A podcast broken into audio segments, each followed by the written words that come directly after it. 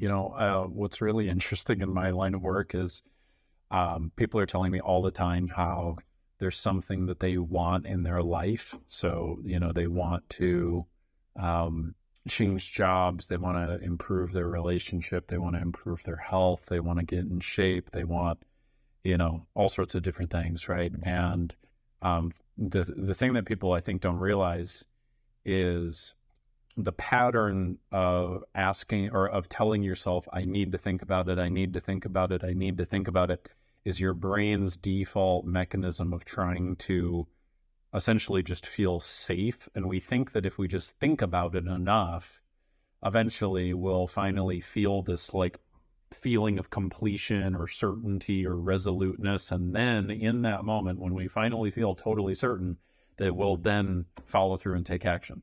And this is the same thing people are doing when they're pressing pause in their life and all sorts of stuff, procrastinating or whatever else. So we we kind of get into this delusion of like this is not the moment.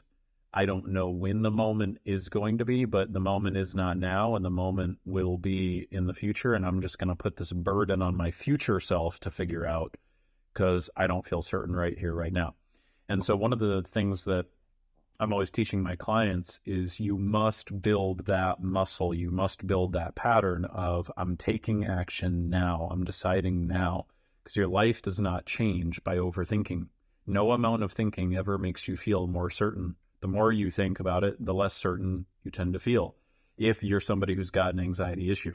So, because there is thinking to come to a conclusion, but then there's anxiety thinking, which is constantly comparing the pros and the cons and the worst case scenarios and the what ifs and going back and forth over and over and over and over again, even though you've ruminated on the same pieces of data multiple times, right? That pattern will never make you feel more certain.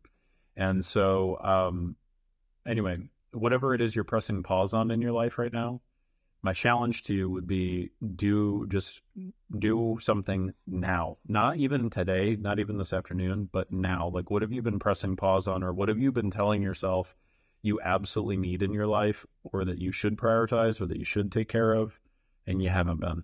Because if you start training yourself to recognize those little impulses of ooh this is something i need to do and then you train yourself to go now. It's happening now. That should become your your new favorite word is now. And your whole life will change because you can just get freedom over yourself. You'll get freedom over the the mind that always wants to get you caught up in a perceived fight or flight, you know, process where you're constantly moving forward and then moving back, then moving forward, then moving back, then moving forward, then moving back. And that's never healthy. It's not going to move your life forward. You have to decide to commit. I always share with people that certainty is not a place that you arrive at through thinking. It's a place that you start from, you choose to start from. And emotionally, that's how your nervous system experiences it. Ultimately, you have to decide. And decision means you take action. Decision is not, oh, okay, yep, tomorrow I'm going to do that. That's not a decision. That's you stating a mental preference to yourself. A decision is when you actually move mind and body and soul and you are you're marshaling resources in the direction of what you've decided. Um, and that's the key difference. So now it's make time to make a real decision.